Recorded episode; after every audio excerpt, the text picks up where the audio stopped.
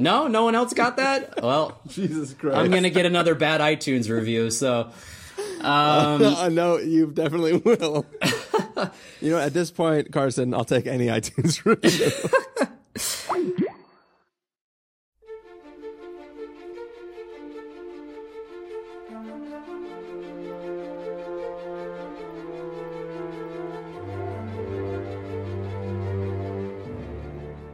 Hello, everybody, and welcome to the Spoiler Warning Podcast. This is review number 485 with a review of The Post. I am Christopher Schnese. I'm Carson Patrick. And I'm Stephen Miller. And if you're joining us for the first time, the Spoiler Warning Podcast is a weekly film review program. Each week on the show, we're going to dive in, debate, discuss, and argue over the latest film releases coming to a theater near you. This week, we're here. We got we got one more week until we release our uh, our favorite films of 2017. Uh, we're going to bring you this review of The Post. Uh, we're back to our regular schedule, I guess now. Um, so bringing it back to questions at the top of the episode since we have these episodes coming out this week, have you guys finalized your top 10 films um, for the year, for last year? Stephen Miller.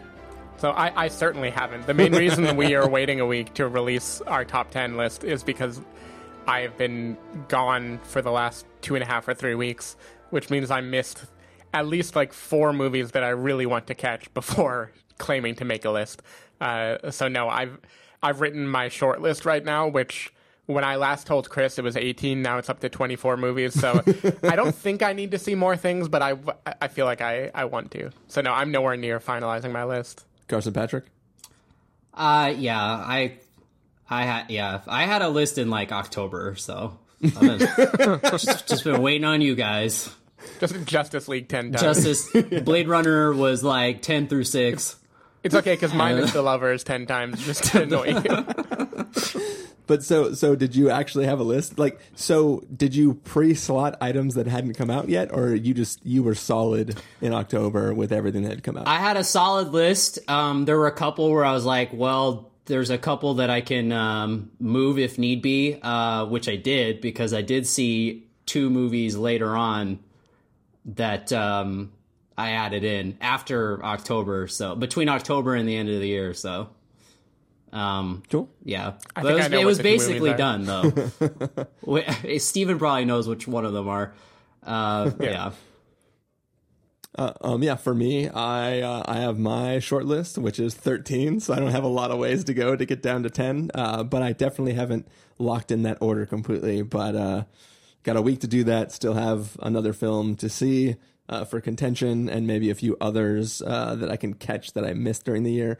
Um, but I, th- I think my list is looking pretty solid so far. Sweet. It's just gonna be Boss Baby for I am glad I watched it though, because I mean, damn son, if I'm if I'm not gonna have Boss Baby uh, on there. that's definitely number thirteen. My number one pick is the trailer for Den of Thieves, I think. No, I think I think Den of Thieves trailer is down to two after the Sicario two trailer came out. I think That's true. That I think that Well, one's what- number one now. What makes me laugh about the Sicario 2 trailer is how different tonally it feels from Sicario 1. Like, Sicario 1 was all Emily Blunt and the horror and everything, and then there are some twists that happen at the end. This is just, looks like a, like, action flick about shooting up Dude, it's it's cartel people. it's literally all trailer lines. Like I'm not convinced it's a real movie yet. like it's literally just like I want to start a war. with who? Every, War on everyone. everyone. adios, adios, and like Benicio del Toro shoots a guy like in a very unnecessarily No, unnecessary eh, no, way, but it's pretty that's- badass. That's the best way. As the a guy who spent about an hour in a Dave and Buster's recently, that's the only way to kill bad guys who really deserve to die. well, that's what happens when you turn them loose, dude. That's it. He just shoots people that way. also also for the record, I did not shoot anybody in a Dave and Buster's. No, no. I played that waiter arcade had it coming. I played arcade games where I was shooting things. Time Crisis. No actual murdering took place. Yeah, dude. I'm totally re- I think um I also joked and said that Sicario 2 was the real Infinity War because it was Thanos and the Collector were just turning loose. I really wish that Thanos would be chewing gum the whole movie. Oh, that would be great. He shows up in his like uh cargo shorts and his Crocs and he's like, "I'm here. I'm here to torture you." He's just chewing gum. You know, rattle some cages. Oh, but before we get into the post, by the way, so I listened to the omnibus episode yesterday, and I just wanted to point out. So Chris was talking about the economy of scale and downsizing, and how it, it shouldn't make sense because things like uh, laptops can't So be shrunk. I already, I already had that apology in my head. It's only organic matter that can be shrunken. Well, also, have you heard of real estate? Like the the cost of land is so much bigger than the cost of all the laptops you're ever going to buy. Come on, bruh. Yeah, but the idea of like the the real estate the real estate problem is solved by shrinking everybody. Yeah. I, You you were saying like how is it so cheap to downsize because think goods like laptops are still going to be crazy expensive and they're going to be even more expensive because you have to shrink them. Yeah. And that only food would help.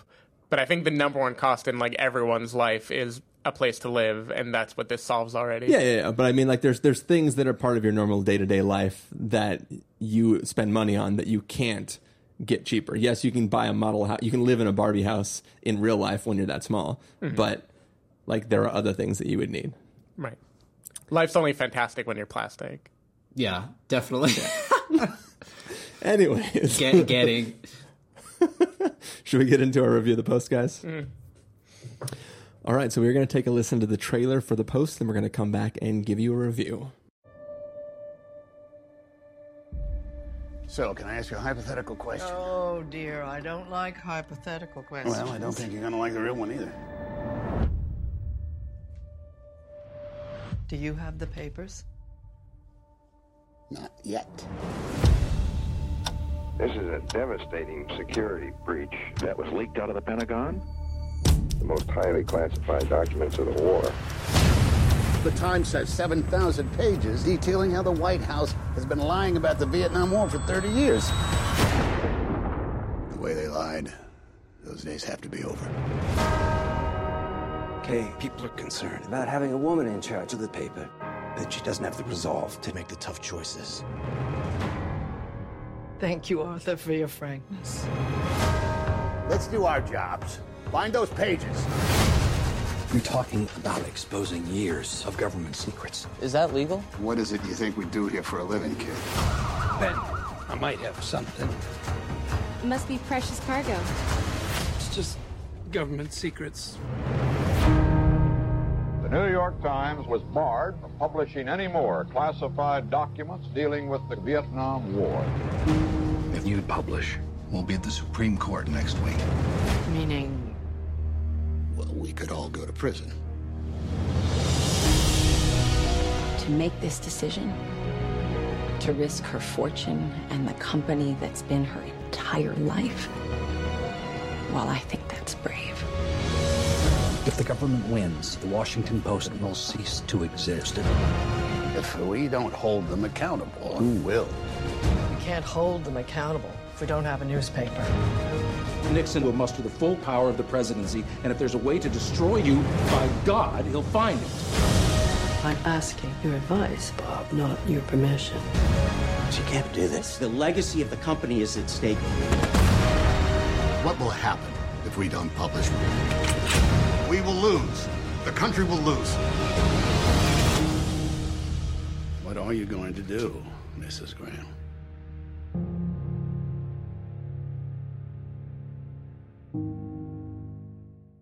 All right, that was the trailer for the post. It is the story of uh, the Washington Post uh, publishing some of the Pentagon Papers, and uh, yeah, Steven Spielberg's latest flick, swinging hard for Oscars. Stephen Miller, what did you think of the post? I I thought it was it was Steven Spielberg's spotlight, which is like not I'm sure I'm not the only one making that comparison, but it is everything good and everything bad about saying that. Like like here's the th- what I loved about Spotlight was it was a procedural that was all about putting your head down, doing your job, not being overly flashy, not being overly simplistic, just do good work and like trust that the truth will come out.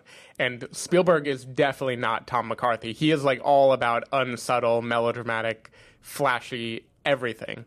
The the positives for that is I think this felt very quote filmic. Like Carson has talked before about how like there are some movies where you watch where you're like, oh, I'm watching a like an actual movie now, and I think for all of Spielberg's flaws, he does know how to make a thing feel like a classic movie. Like it, it just feels like made for the big screen experience. And I, I, I got that joy of having John Williams soundtrack and a Spielberg visual feel in this movie. Like I, I felt happy about that.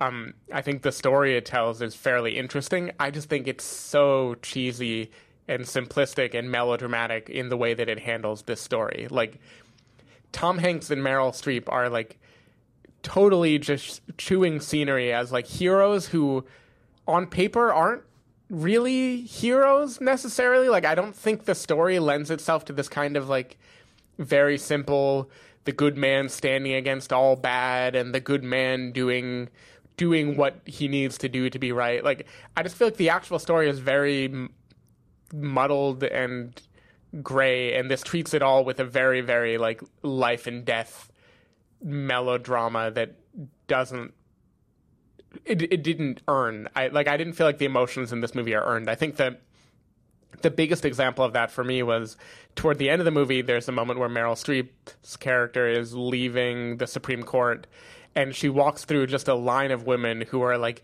gazing at her fondly as if she has just stood for everything that women will ever them actually need. does like the fist in the air, fight the power. Yeah, and it's like, no, there, there's no way everyone was watching like the millionaire owner of the Washington Post as like a women's lib fighter, and like it, it just.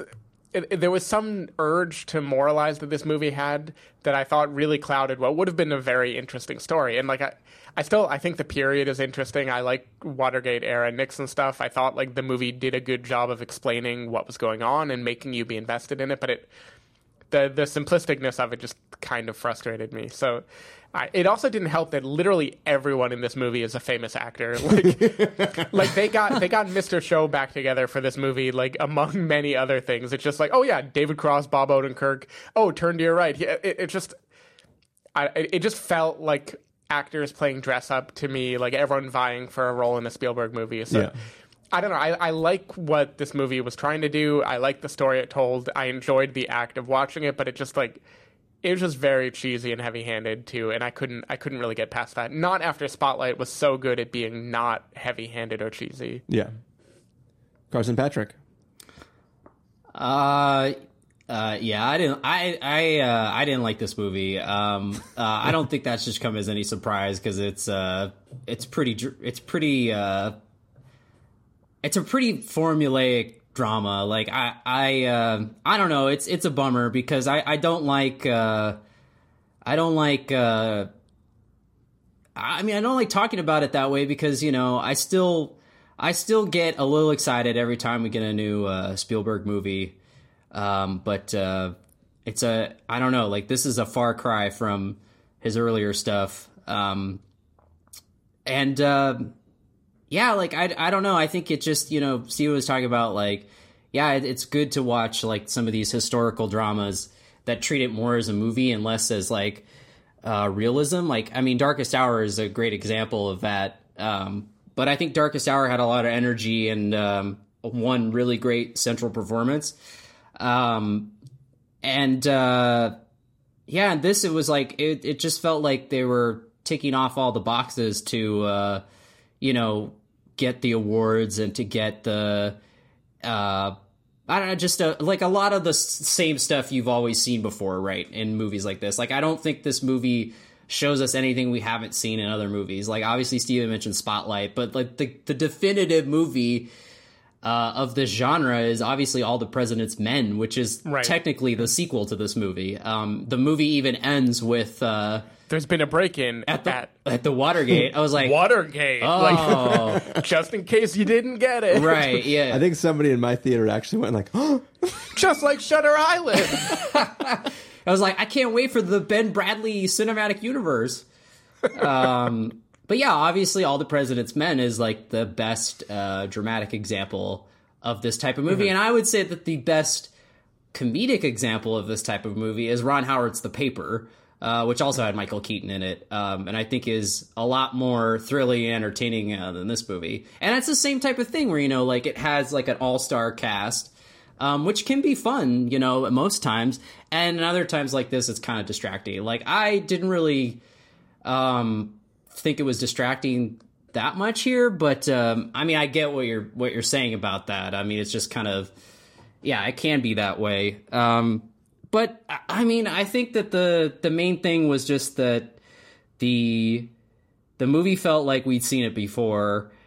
Um, and also uh, it felt like very self-aware and like satisfied with itself which i don't like when movies do that uh, there was some other movie recently that we had talked about and i can't i tried to remember what it was i can't but it was like that you know it totally has that feeling of of being written in present day and knowing the outcome of the events um, and the characters kind of make like have lines or gestures where they're almost turning to the camera and they're like do you get it? Do you see the parallels? And you're like, yes, I get it. Um, and I think like it's just I, I, don't know. I don't like when they like really hammer it home like that because we all know that like history repeats itself and it's pretty obvious we can see like the parallels and stuff. And I think if they had just let it play, it would have been a lot better. Like it it didn't need that extra like oh hey like this is this. It's like it was very obviously that. So well, I I also didn't like this film. Um, was not a fan of the post, and I think for for a little bit different reasons. I mean, I, I if I can schnaze as I always do, if I can lose longtime listeners, um, the narrative in this film is terrible. Uh, this is if this is like if you made a movie of the second guy who stood up and yelled, "I am Spartacus." This is not about the people who started the war and won it. This is about the people who sort of jumped on that bandwagon and were along for the ride and maybe helped other people decide to be along for the ride. But that's not what it is. Um, if I can compare this to other films, one which we have celebrated in the past and one which we thought was just all right, if you look at Spotlight and the Snowden film, like both of those films are about journalists uncovering something, the process for that for which that information came forward, and them reporting it. And this film is about people who just asked the guy who gave somebody else information if they could also have the information and then published it. That's like no journalism took place. Like nobody went out, hunted down these sources, found information, dug this up, interviewed enough people to put together a story. It was like somebody wrote a full fucking report and then they got it from the people who had already published it. And that's not that that's not an interesting narrative and they they do their damnedest to try to present it in an interesting way. But when when the like uh Meryl Streep's like decision to publish the papers is literally like a eh, YOLO. Like she she she might as well have just said YOLO publish, right? It, it's a thing that happens late at night, minutes before the deadline. Yeah, and she's just like, oh, eh, you know, like Yopo. Th- th- this entire film up until now has been telling YOLO. me this is probably a bad idea, but I mean, the story calls for it, so let's just publish it. Like, there's nothing to celebrate there. She didn't do it for grounded reasons. She's like, this is not a woman who fought a bunch of men to do something that she really believed in. This is somebody who questioned every step of the way whether or not she was going to be looked down upon for making a decision that would jeopardize her company. And then in the end, just said, like, you know what? Fuck it.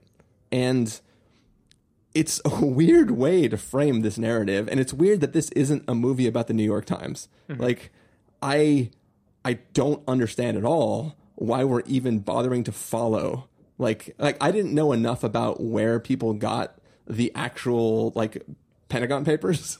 like, I didn't know enough about the background of where this information came from.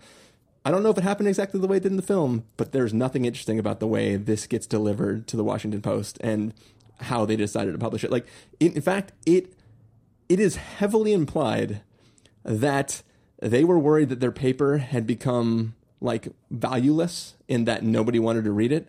And the only reason they really published was not to stand up against a government who was oppressing them, but because it could get them readership. It is the it, this is the like journalistic integrity uh, version of Nightcrawler. mm-hmm. like this is the if it bleeds it leads type of thing. And I don't understand how we're supposed to be like yes. Screw the government who tries to oppress journalists. Let's celebrate journalists. This film does not celebrate journalists. And I don't know why it's being framed in that way. And I think that like the longer like I walked out of the theater not being very happy with it, and the longer it's been since I saw this movie, which was like last Thursday, I think, the the less it's set set well with me, and I don't, I just don't know what to do with the film. Like I, if this wins anything at the Oscars, like let me take that back. The performances are great.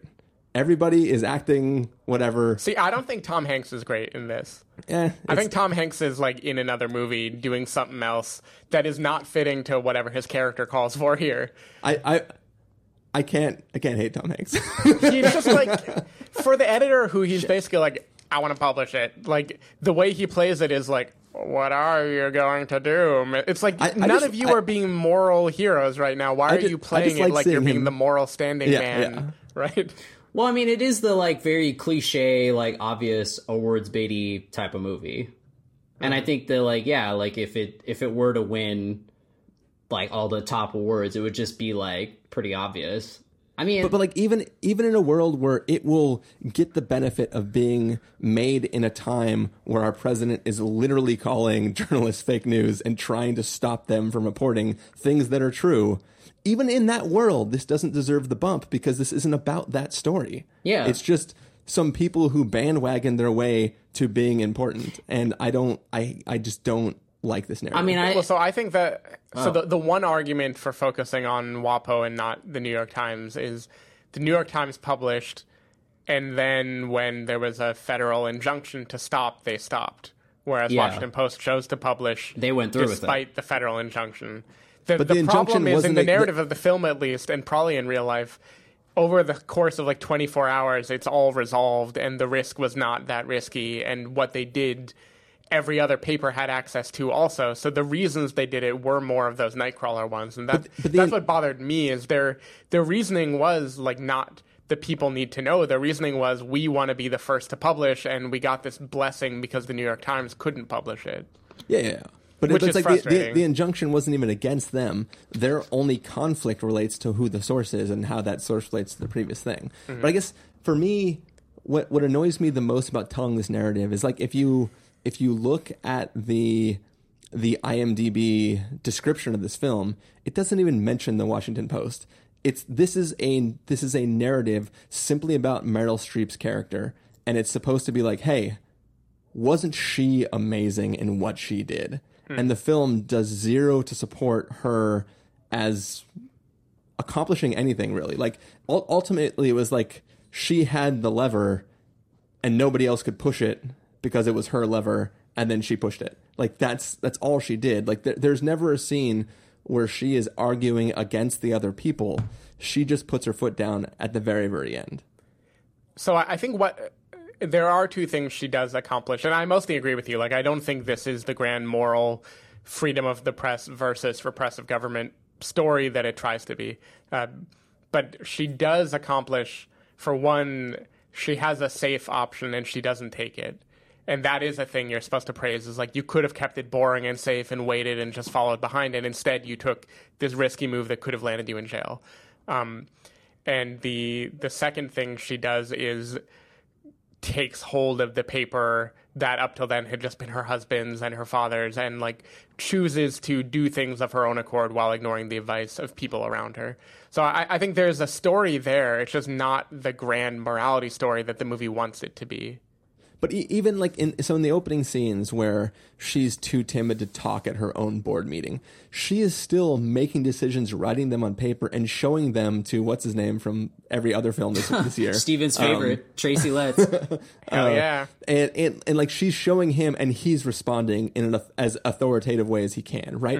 She is still making those decisions. She is still running the company, but in the boardroom setting where she's intimidated by like a bunch of like old men, she relies on him. But she's still she's still showing that like the business decision that she's had. Like she's coming up with those plans. We never see her as like suddenly taking a stance. She just like at the end it's like hey well she owns it so ultimately the buck you know falls with her or So, whatever. so here's one thing I did like about what the movie was doing is I think it paints an interesting picture of the world pre and post Watergate, where pre Watergate the press was buddy buddy with politicians, and it was like backroom smoking and hanging out on their yacht and going water skiing and everything. And afterwards, it was more of the antagonism of the press is serving the people and they are like against the politicians in power. Yeah. And I, I thought this movie did a it told that story very well, even if it was very like heavy-handedly woven in when probably it had no place in the, in the movie. Yeah, there- but there- that was the one part that made me think afterwards. Like that was the part that I liked. She, there, there's the one scene where she's talking with the senator, and she's like, "Hey, just see, just so you know, we're like we're publishing tomorrow. Sorry, mm-hmm. like that scene is great. That's the first time that she there is a there's an emotional, personal weight to her character about what she is about to do to a longtime life friend of hers. Right, mm-hmm. That is the only time in the film that we really see her feeling something about the decision that she's made. Like I just I wish there was one scene where she could have said, "I am willing to go to jail for publishing this." That is like it is worth going to jail to get this out to the people. Like that all we need is that one scene where she says that, but we don't even get that. We just get, "Eh, sure." And that like I don't that's not that's not a like a stand up and applaud uh narrative to me. Well, also, I was going to say, um, going back to what you said about how, like, this narrative didn't seem to be that great, um, uh, or, or you didn't think it was that great of a, like, story to be told. And aside from, obviously, the Washington Post, they decided to go through with publishing. I think it was, there's also a little bit of the, of, like, the knowing the future part of that because, um, you know the the filmmakers and everything know that the Washington Post became even more famous or prominent because of the Watergate stuff, like with Woodward and Bernstein and and stuff like that, who actually, I guess you know, went out and did like the the more journalistic stuff that that you were saying, Chris. right, all the President's Men like is the movie that Chris yeah, wanted, yeah, that's basically, the basically. movie that Chris is is wanting this to be. But um, um, and I think uh, I had I heard Steven Spielberg say that like you know these events is uh, are are what you know kind of um, uh, catalyzed or you know made uh, Ben Bradlee and I guess Gr- and Kay Graham. You know, it it allowed you know it made them uh, say yes to Woodward and Bernstein investigating the the Watergate stuff. So I guess like you you know this was like the inciting incident. Um, Right. In, in that case, though, I just wish this had framed it more around that instead of just having the winking, like right, right. yeah. like Ben Bradlee will be back. Right. He will return. he will return in all the president's men. Yeah. Um, yeah, and that's what was kind of kind of annoying that they they did stuff like that. Um, and honestly, like you know, to to be serious, like I legitimately, well, one, it's one of those movies, one of the true life movies where you know you watch it and you just kind of think afterwards, like I would just rather see a documentary about the same subject because it is interesting subject material. It's just like you know they have to condense it all. Like all the stuff in the beginning with Matthew Rhys's character, like he could have had his own movie because there's like a lot of stuff there. Um, but he kind of really doesn't have much of a part or much screen time. Um, and and really the the movie that I would have loved to have seen is is is about the the actual like printing press because like like That, that was like the That- most exciting that part is of the, the movie. best part of yeah, this movie. be- because like uh like when Stephen when we talked about only the brave and he was just like why can't they fight the fire like I had the same reaction to this where I was just like oh yeah like they just print the paper like whatever like and then like showing the guys like actually making the molds and and putting in like the individual letters I was like this is just so it's I still have questions. How do the pictures fit in there?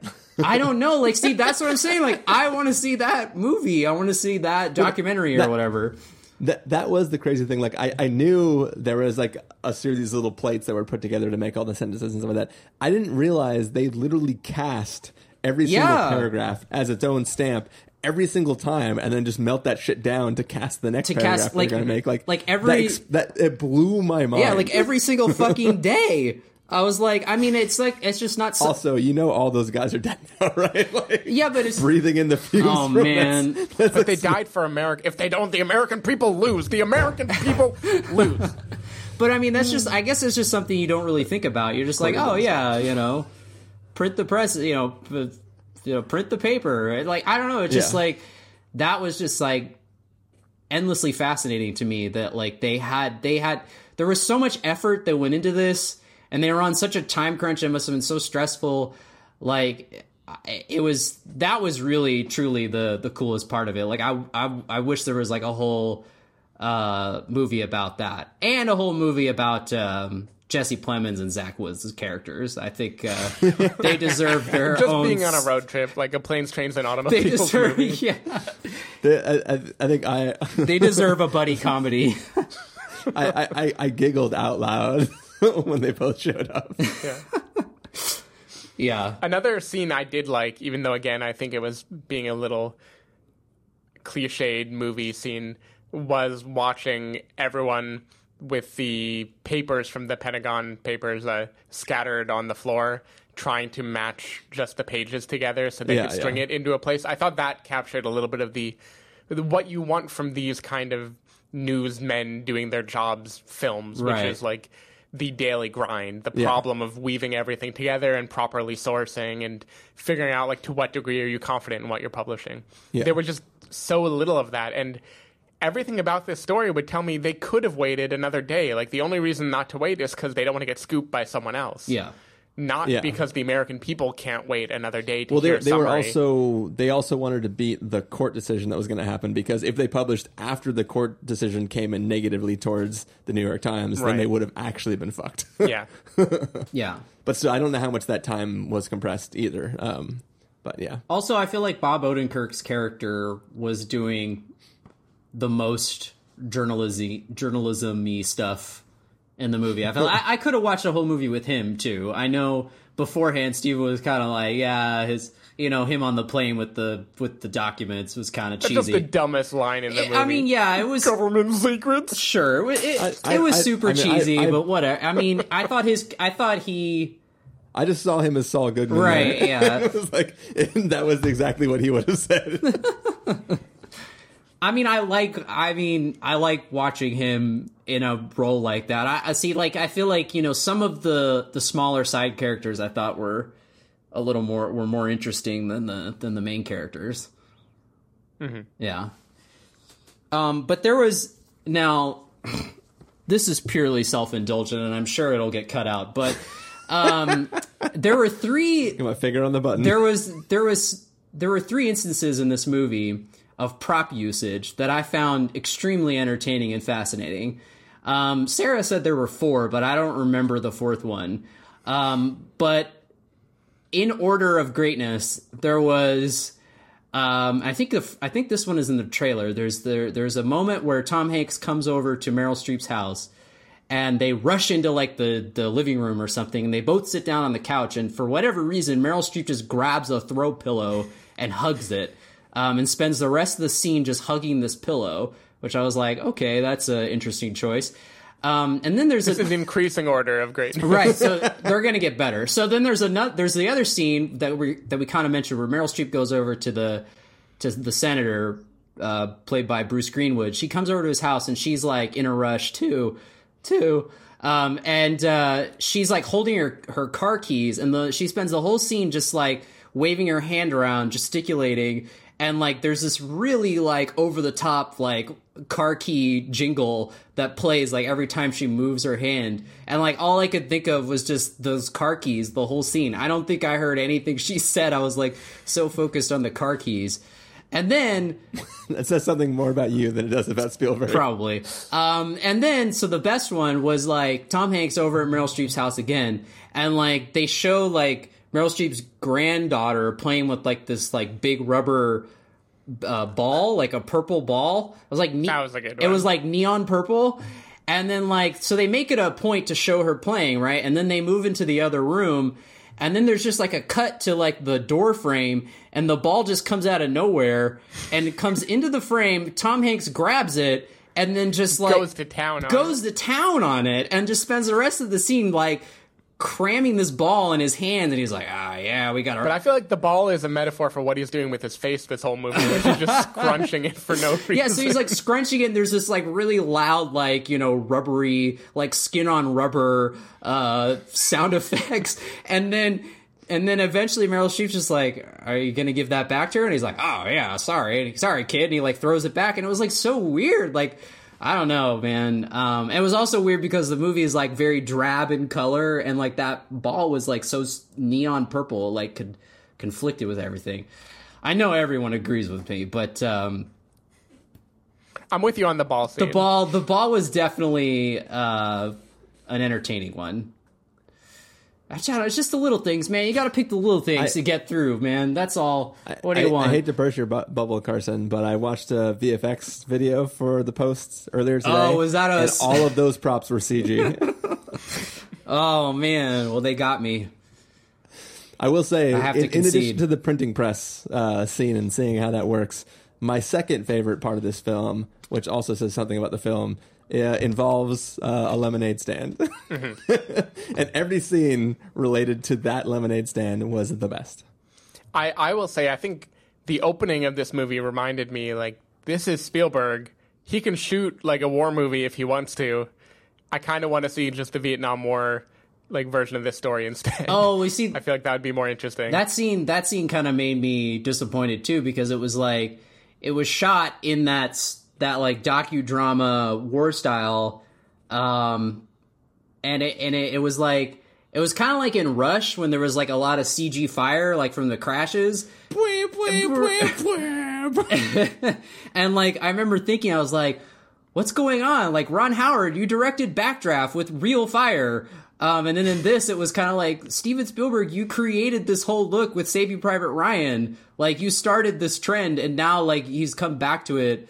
Hey man, different war, different look. Dude, no, it was the mm-hmm. same though. It was like the same shooting style, and it was just, but it's been copied so many times that once he uses it again, it just feels like a copy of a copy. It just felt weird because he had already, he basically like created that with the movie with Saving Private Ryan. Mm-hmm. So it just, it felt off to me. I mean, that, that, that can be a problem in general with these people who, like, built new styles. Like, Right. I think Scorsese uh, in Wolf of Wall Street, I felt similar to that, where like he was being very Scorsese, but by now being Scorsese is almost like a cliche thing that people do to spice up their movies. Yeah, I've seen midgets being thrown at Velcro before. yeah, yeah, I've I've seen a Martin McDonagh movie.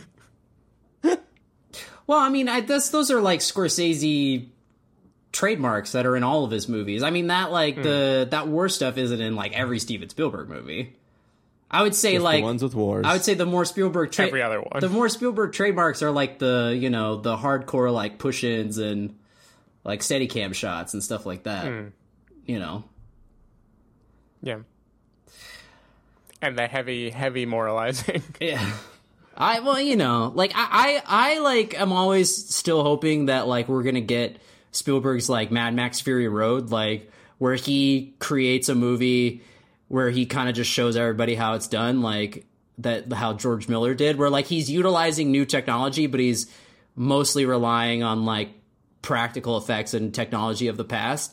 Like oh, Have you not seen AI, artificial intelligence? no, I'm saying like now, dude. Like, I'm saying like now. Of course, Spielberg did that all day back in the day. But I'm saying like, like if he had done Ready Player One in that style, like how cool would that have been? I know Chris is gonna disagree. Wait, you guys aren't excited about Ready Player One? I Player know One? Carson is going to shit the fuck all over Ready Player. I, I, I it almost- looks real bad. I don't even know if we should even. Review but I mean, like, this. but, but like, how? Like, I think that would have been like really cool. It would have been like a different angle to go in the opposite direction. Since that movie's all, or that book is all about '80s nostalgia, like it would be cool, like when he enters the Oasis, if it's all done like how they would have done the movie in the '80s, like that would have been really cool look.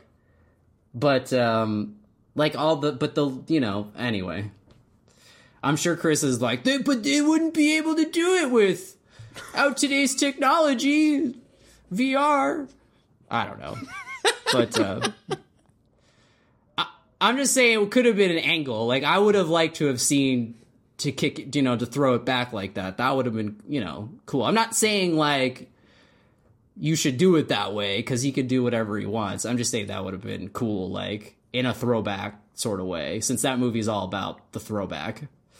Yeah. Well, well, all I'm saying is that just like the court case in this film, this film needs or this episode needs a verdict. so, what do you say we get into it, guys? Sure. Stephen Miller, if you're going to give this a must see, recommend with the caveat, wait for rental, pass with the caveat, or must avoid, what would you give it? Uh, it's like I don't want to be too uncharitable because I think like even a not great Spielberg movie is largely more entertaining than lots of other things. It's like a weak recommend with a caveat maybe. I think it was a competently made film. I think all the actors except in my opinion Tom Hanks do like a fine job. I just think Tom Hanks is too distractingly Tom Hanks in this movie. Um and I do think like you know, it, it had the score, it had the feeling of a Spielberg film, and there was something pleasant there. I enjoyed watching this on a Sunday afternoon with a bunch of old people. I thought that was that was mostly pleasant. Um, but yeah, it just doesn't amount to much, and it's trying so hard to be awards baity, and I think it like it refuses to do the more interesting a nightcrawlery type thing of digging into the the bloodlust and all the other reasons that a newspaper might want to get the scoop on this and b it also just doesn't show the nitty gritty the way that you know all the president's men or spotlight did of like calm sturdy journalism this is kind of the opposite this is you know gut based journalism that could have gone the other way like there's no reason this should have been successful. They just got lucky. And I think that just doesn't make a compelling story. So it, it's fine. I, I had a good, okay time watching it. Leaving it, I didn't even know how exactly I felt. I was like still just processing it. So I, I don't think hating it is the right response. It's just not not great and it shouldn't win anything. Carson Patrick. Uh yeah, I mean I I I pretty much agree with that. I would still I'm still going to give it a, a pass. Um but yeah, like it's there's there's worse movies out there for sure. Um so I guess that's the caveat. And also Michael Stuhlbarg looks like Michael Showalter in this movie. Thank you. I can see that. Has there been any movie up for awards consideration that he was not in this year? I thought you were going to say, is there any period piece movie that doesn't have Michael Stuhlbarg in it? Because I feel like if you if you're making a period piece, you got to call you got to call the stool.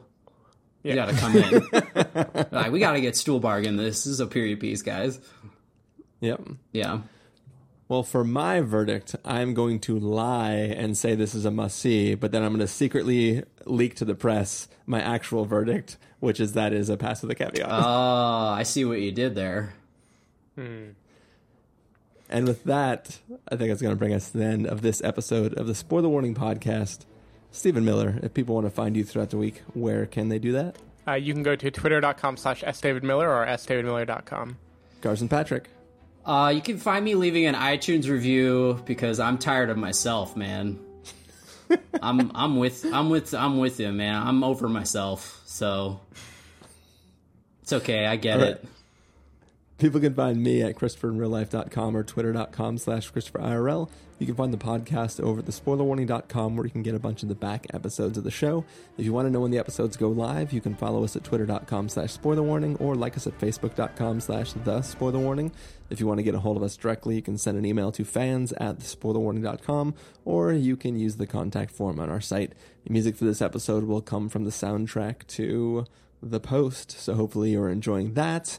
Um, as we said, next week we are going to be recording our favorite 10 films each. Five Uh, hour episode. yeah, five hour episode. Uh, we'll see how long it's going to be. Um, hopefully, it won't be too long. But yeah, we're going to be recording our end of year, year episode, recapping the year of film in 2017.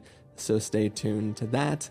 And then we'll be back to our normally scheduled program um, in the weeks following that. So, welcome to 2018, guys. This is it. And uh, everybody, we'll see you next time.